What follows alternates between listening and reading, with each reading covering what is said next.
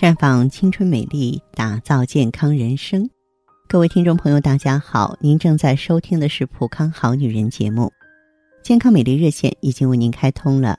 您有任何关于健康养生方面的问题，可以在微信公众号搜索“普康好女人”，普是黄浦江的浦，康是健康的康。添加关注后，直接恢复健康自测，那么您呢就可以对自己身体有一个综合的评判了。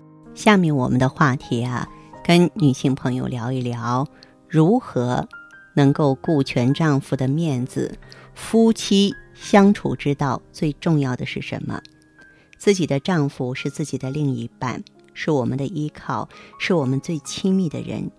处理好和丈夫的关系，对一个女人来说真的非常重要。有人把女人啊比作驯兽师。把男人比作我们要驯服的野兽，而最好的驯兽师啊，当然就是这个女人善用语言这种工具了，时而温婉动听，时而慷慨励志，时而又宽仁容忍。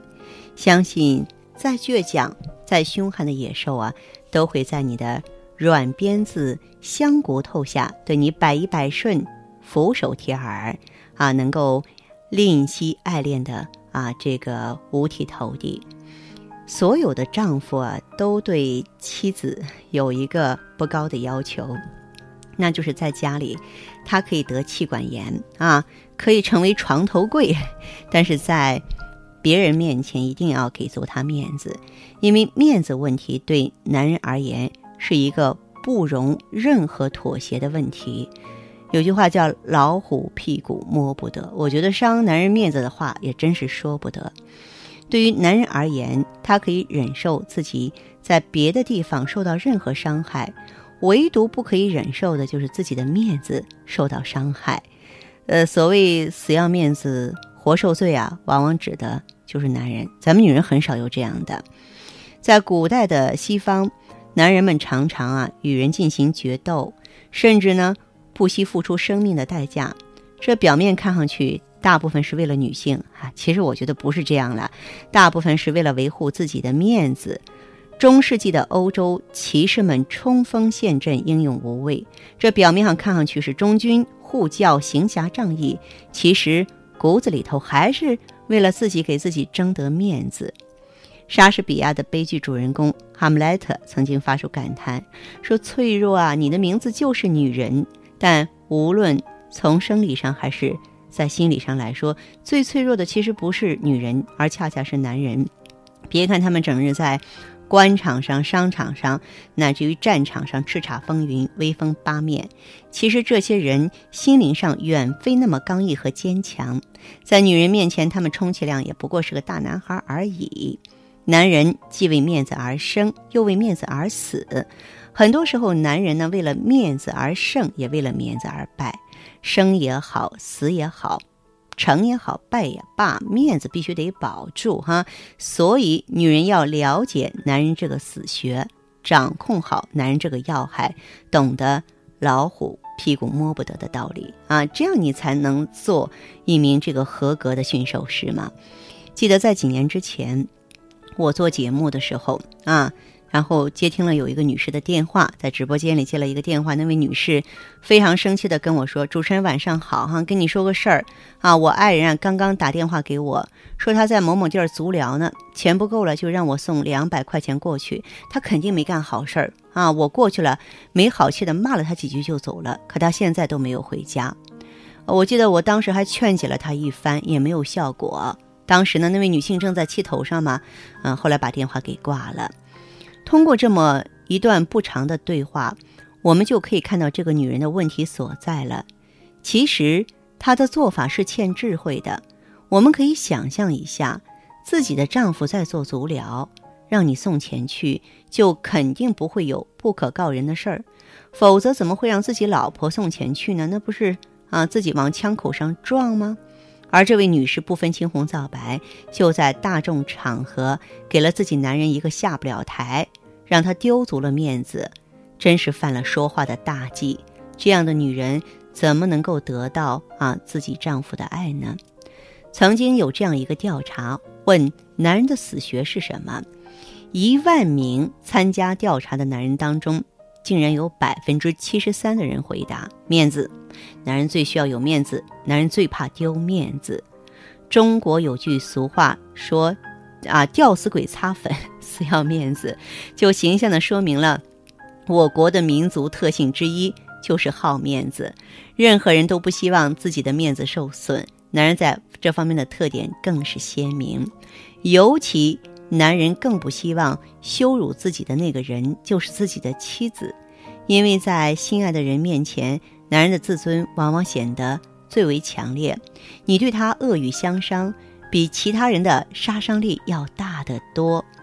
在许多方面，给丈夫留点面子是女人的美德，也是女人的智慧。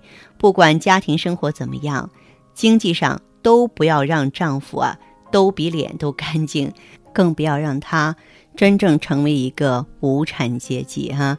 嗯，也就是说，在外面，嗯，这个一点儿。自主权都没有，嗯，还有呢，就是生活中啊，不要总用电话遥控丈夫，就像侦探一样。生活在一起啊，难免有磕磕碰碰，在争吵的时候也不要吵到四邻，因为常言说得好，家丑不可外扬。尤其是在朋友面前或大众场合，女人说话一定要注意自己丈夫的面子问题，相信给他留三分面子，他会还你六分感激、九分尊重、十二分的喜爱呀。很多男人外表看上去粗枝大叶，但内心其实并不像外表表现的那么坚强。虽说面子不能当饭吃，但是也是他们很重要的一个精神因素，是一个男人自尊最直接的体验。所以许多时候，男人真的很在乎妻子对他们的评价。